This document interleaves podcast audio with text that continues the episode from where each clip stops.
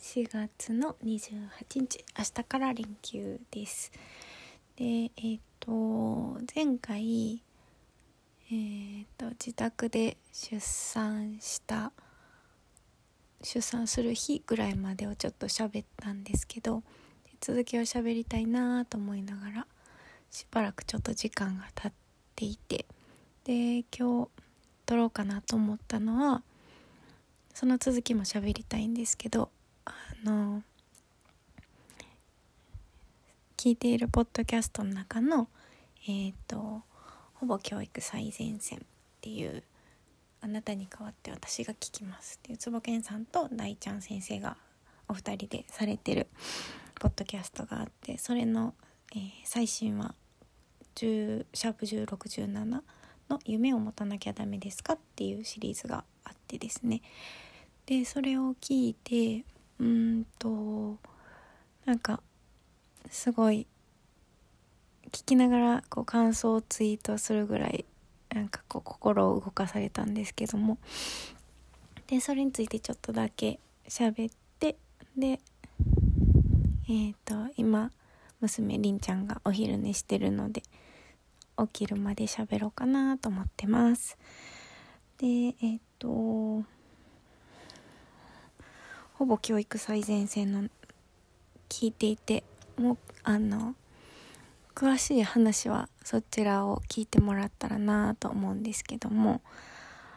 うーん私自身が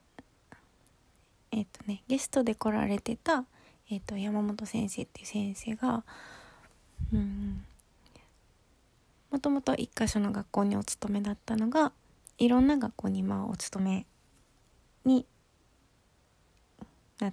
られててだから一箇所にこうずっと関わるっていうより時々来る先生みたいな感じで活動されてるんですけどなんか私自身がうんまあえっ、ー、と私は塾で教えたりとかあと保育園に勤めたりとかうんと自分自身が子供のえーと放課後ちょっと見るみたいなのでうん場所を空けたりみたいなことをちょくちょくこれまでしてきたんですけどもなんか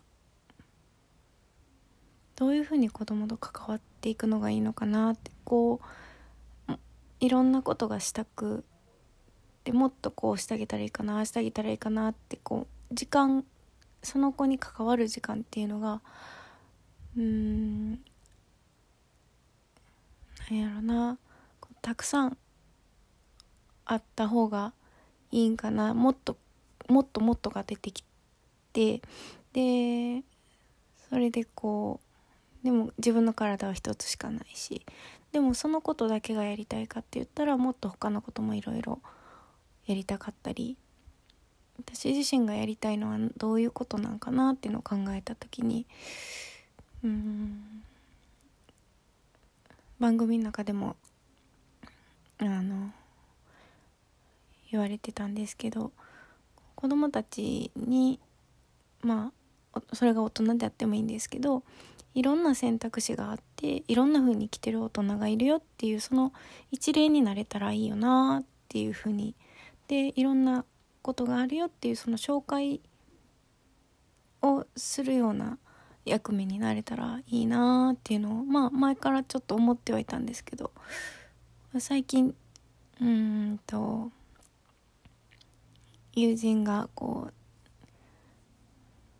ちょくちょく、まあ、私もちょっと落ち着いてきたのもあって家に来てくれて喋ったりする中で改めてやっぱりどうやって動き出すかなって思った時になんかそういう関わり方こう一箇所にずっとうん。こう集中的にずっとこう一箇所で長い時間関わるっていうんではなくてあのもういいんだよなっていうのをこう改めて思ったなっていうところがあって。で私自身がうんまあ何ができるんだろうなっていうのを考えた時にうーんまあなんかこう受験はしてきたりするからある程度の勉強は見れたりするけどもまあがっつりその受験に特化して教えられるわけでもない。で文化面とかで言うと例えばえっ、ー、とお能だったりとかお茶だったり日本舞踊だったりえっ、ー、ととはカナもやってたかな。でなんかそういう文化に触れて自分は、えーと、素人としてお稽古をしてきてる。だからこういう世界があるよっていうのは伝えられるしその一歩になることはできるかもしれん。まあだから興味を持ってもらうっていう意味ではいろいろ知っているっていう引き出しがあるっていうのはまあ強みにもなるのかもしれないよなっていうのは思ってます。でうん前からちょっとうん思っててやりたいなって思ったのはそういう文化を子供文化のなんやろ入り口みたいなのを子供と楽しむみたいななんかそれこそ着物を着てみるでもいいし子供の着物って一番多分着やすいと思うんですよね。でそのうちその頃に着てみるっていうのを自分であできるんやって思ったら大人になってもしかしたら着るかもしれない着ないかもしれないけどもなんかそれっていいよなって思ったりでうんすごくこうやったら魅力的だなって思うのはあとうんと昔の日本人が書いていた、えー、崩し字筆で書く文字を、うん、読めるようになるとすごい楽しいよなっていうのがあってで今はひらがな50音でまあ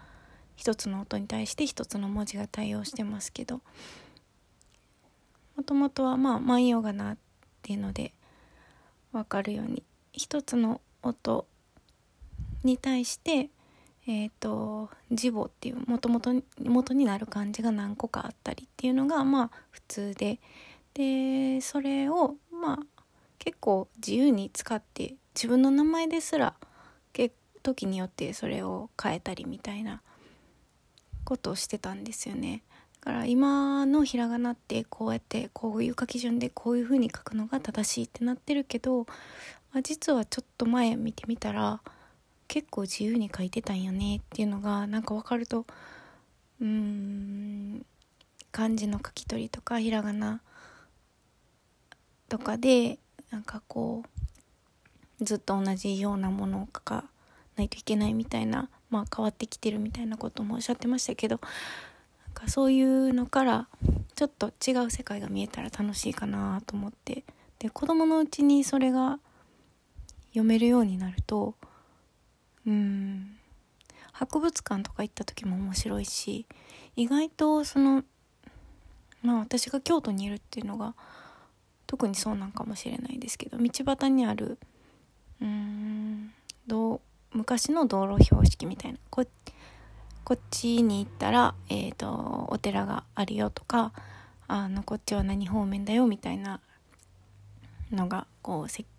んていうんやろ石柱みたいなのが立ってたりとかそういうのも昔の字で書いてあったりするしあ古いお店の看板だったりとかなんかそんなんが読めたりとかなんやろな。で私が崩し字にはまったのは大学の頃の授業でうんなんやろ古読めるようになるのが楽しくてパズルみたいな感じでハマったんですけど。でもその楽しみ方って結構子供の方が子供時代にやったらハマったりするんかなと思ってちょっと漢字が分かるようになってきた。うん小学校の中学年とか高学年とかになったらもう多分結構うん楽しんで学べるんちゃうかなと思って。で前自分でやってた「玉子屋」っていうその放課後に子供たちが集まってで宿題ちょっとやってであとなんか好きなことやるみたいな時に私がちょっとそれでクイズ出したりとかしてたんですけどなかなかその宿題がどうしてもメインになってしまってでそれ以外のことをまあなんやろな継続してできることがなかったりまあその子たちの興味の移ろいももちろんあったんですけどなんかそんなんがうん。子供相手にできるとすごく楽しいなと思ったり。で今もなんかあの一個見つけたのは親子で楽しむ崩し字の本があるんですけどなんかうーんもうちょっとなんやろう。遊び要素が入った感じでなんやろうな。楽しめる解けたみたいな楽しみがあるような感じのドリルだったりとかなんかクイズみたいな感じで、うん、最終こうテキストになんかできるとプリントみたいな感じで楽しんだりで実際に書いてみるとすごい面白かったりするのでなんかそんなん書いてみれたりとかするといいいいなと思ってそのうち。うん。なんか現実化したいなっていうのを思ったりしてました。であともう一個最近ハマってるあの茶の湯ドリルっていうのがあってあの茶道？茶道のあの中で使われる用語だったり、まあ、難しい読み方とかお道具の名前だったりとかこんなに知らないことがあるんだっていうぐらいこう難しいんですけどそれがまた面白くて。で解説には答えしか載ってないので自分で調べてみるっていうのがまたこうなんやろう新しいことを知れる楽しみみたいなのを最近最なんやろ学ぶ楽しみっていうのをすごいこう感じてるんですけどこう優しくしすぎるだけがこう伝えるとかうん伝わるってことではないよなっていうのもすごい思ってでそれがあんまり面白くてまあ私にものすごくフィットしたっていうことなんですけどでもともとドリルが好きやったんですよねなんかこう解いていくみたいなのが。でそれのあのお能バージョン能楽バージョンとかがあってもすごい面白いやろうなと思って多分私はなんか知らんうちにこう触れてるので触れてる時間が長かったのでいつの間にか読めるようになった、番組名とかあの文字だったり歌い本の文字とかも多分普通の方が見たらすごい特殊やと思うんですけどその辺とかをうん普通にこうやってみる。なんかこう難しすぎてもあかんねやろし簡単すぎてもあかんねやろしどの辺にするのがいいんやろなとも思いながらでもなんかこれもこうちょっと作ってみたいなとか思ってます。うんでなんか直近で1個えー、っと私がある程度メインになって、えー、する場作りみたいなのが数日前にちょっとできそうな感じで決まってでそれで何をしようかなっていうのを友達と喋りながら考えてたんですけど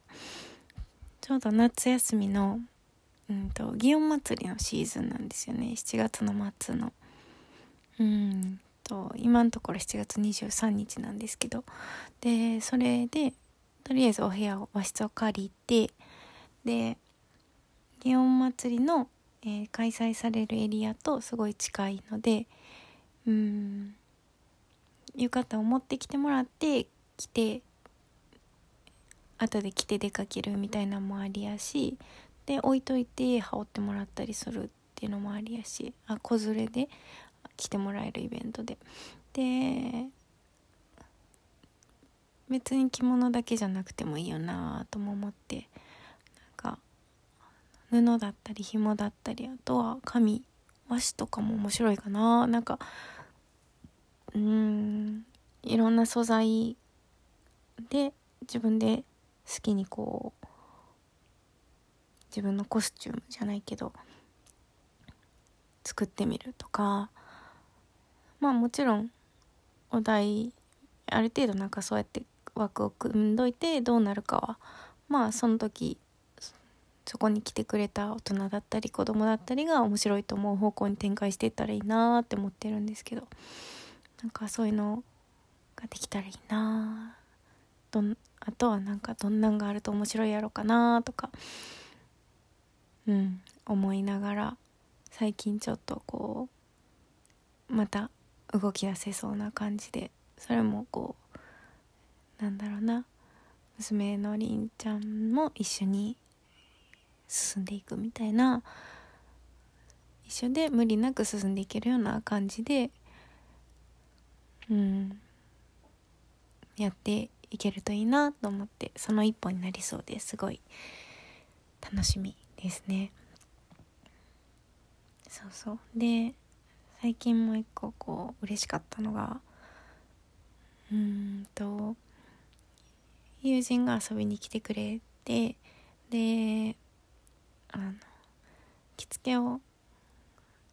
教えてって言って言ってくれたんでで私がまあ家やったらできるかなって。でりんちゃんのご機嫌次第でまあちょっと時間もゆるっとな感じであの様子見ながらやろうかっていう話をしててでその友人がたまたまあのご飯を作るのが得意でなんかさっといろんなものを作ってくれるんですけど前お家に行った時とか作ってもらったりしたんですけどそんでここのところこうご飯を作る意欲が 全然湧かなくて。でまあ自分もある程度食べないと授乳もあるしとか思いつつなんか食材に興味が持てもうで出てこなくなって。でなんかまな板とか包丁出すのがめんどくさいみたいな。前これまでそんなんことがなかったんですけどまあちょっとなんやろなそういう時期なんやろなと思ってますけどなんかそういうのもあってであのじゃああのご飯作ってもらえたりするって聞いたら「あ全然いいよ」って言ってであのスキルトレードでしようっていう私は着付けを教えてで友人が、えーと、ご飯を作ってくれる。ついでにちょっと作り置きもあるもんで適当に多めに作ってくれるみたいなのがあってめっちゃ嬉しかったんですよね。でうんお金の価値ってほんまになんやろないろいろやと思うんですけどその人にとってその時によっても違うしの自分がやったことに対してどういうふうな形で返ってくるかっていうのがまあお金は何にでも変わるから便利といえば便利なんですけどこうまた違う形で返してもらえるとなんやろな。それ以上のものが返ってくるっていうかお金でまあ例えばその私がとりあえずその1回着付け2000円とか言ってやったとしてで払ってくれくださる。そんでそれはそれですごいありがたいですけれども例えばその料理を作ってくれるってなった時にその作ってくれた人にとって2,000円も全然もらわんでいいよぐらいの感じで作ってくれ。だけど私にとっては2,000以上の価値を持って受け取れるっていうことがあるよなと思ってでなんかそれがすごい嬉しくて。でこれからなんやろな。やっぱりなんか自分でやっていくってなった時に価格設定ってものすごい難しいなと思ってて。で私自身やっぱりそんなに高いものにお金を払われへんしでかといって自分がやるってなった時にカツカツでやっぱり設定してしまって自分の首を絞めるみたいなこともどうしてもそういう風になりがちやったりするのででなんかそう思った時にうーんそれだけでやっていけるかは分からへんけどもとりあえず値段これぐらいカンパみたいな感じで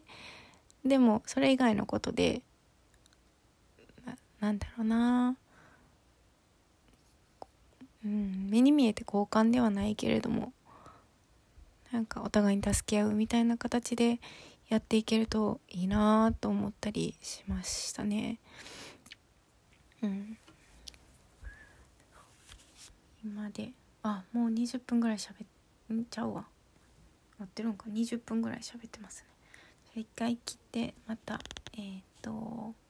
あと続き産後の話お産の時の話とかをしようかなと思います。あこのえっ、と録音の後でうんとさっき撮った娘りんちゃんがえっ、と遊んでる時かなのえー、と音声をつけて終わりにしたいと思います。ではありがとうございます。